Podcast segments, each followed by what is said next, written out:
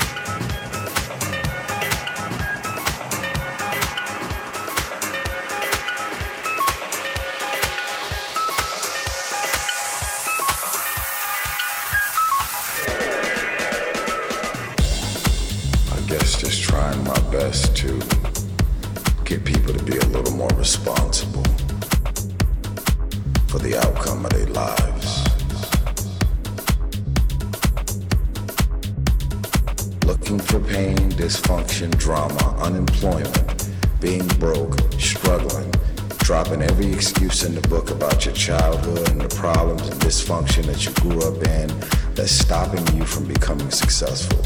You don't like your friends, so why are you still fucking with them? You don't trust your managers, agents, and lawyers, so why are they still there? Do you really expect your life and career to be any different from messing with the same things, people, and situations? You have convinced yourself that everything is wrong, everything is negative, and nothing will change. And guess what? It won't change. Change your mind, and it will change your life. You keep messing with negative, evil, and dysfunctional people and expecting positive results. It's time you get off the pity potty. Stop complaining about being out of shape when you never go to the gym. Stop looking at your stomach when you get out of the shower and your body and complaining about the way you look when you're eating everything in sight and never going to the gym. Every time they say anything to try and motivate you and inspire you, you, you turn every positive thought, every positive intention, everything that they trying to to boost your spirits up, you flip it, shake it, manipulate it. Excuses sound best to the people that's making them up. You got every excuse in the world. That's why your shit ain't moving. Why nothing changed and nothing will change. If nothing around you changes, change the things that are around you. If nothing around you changes, change the things that are around you.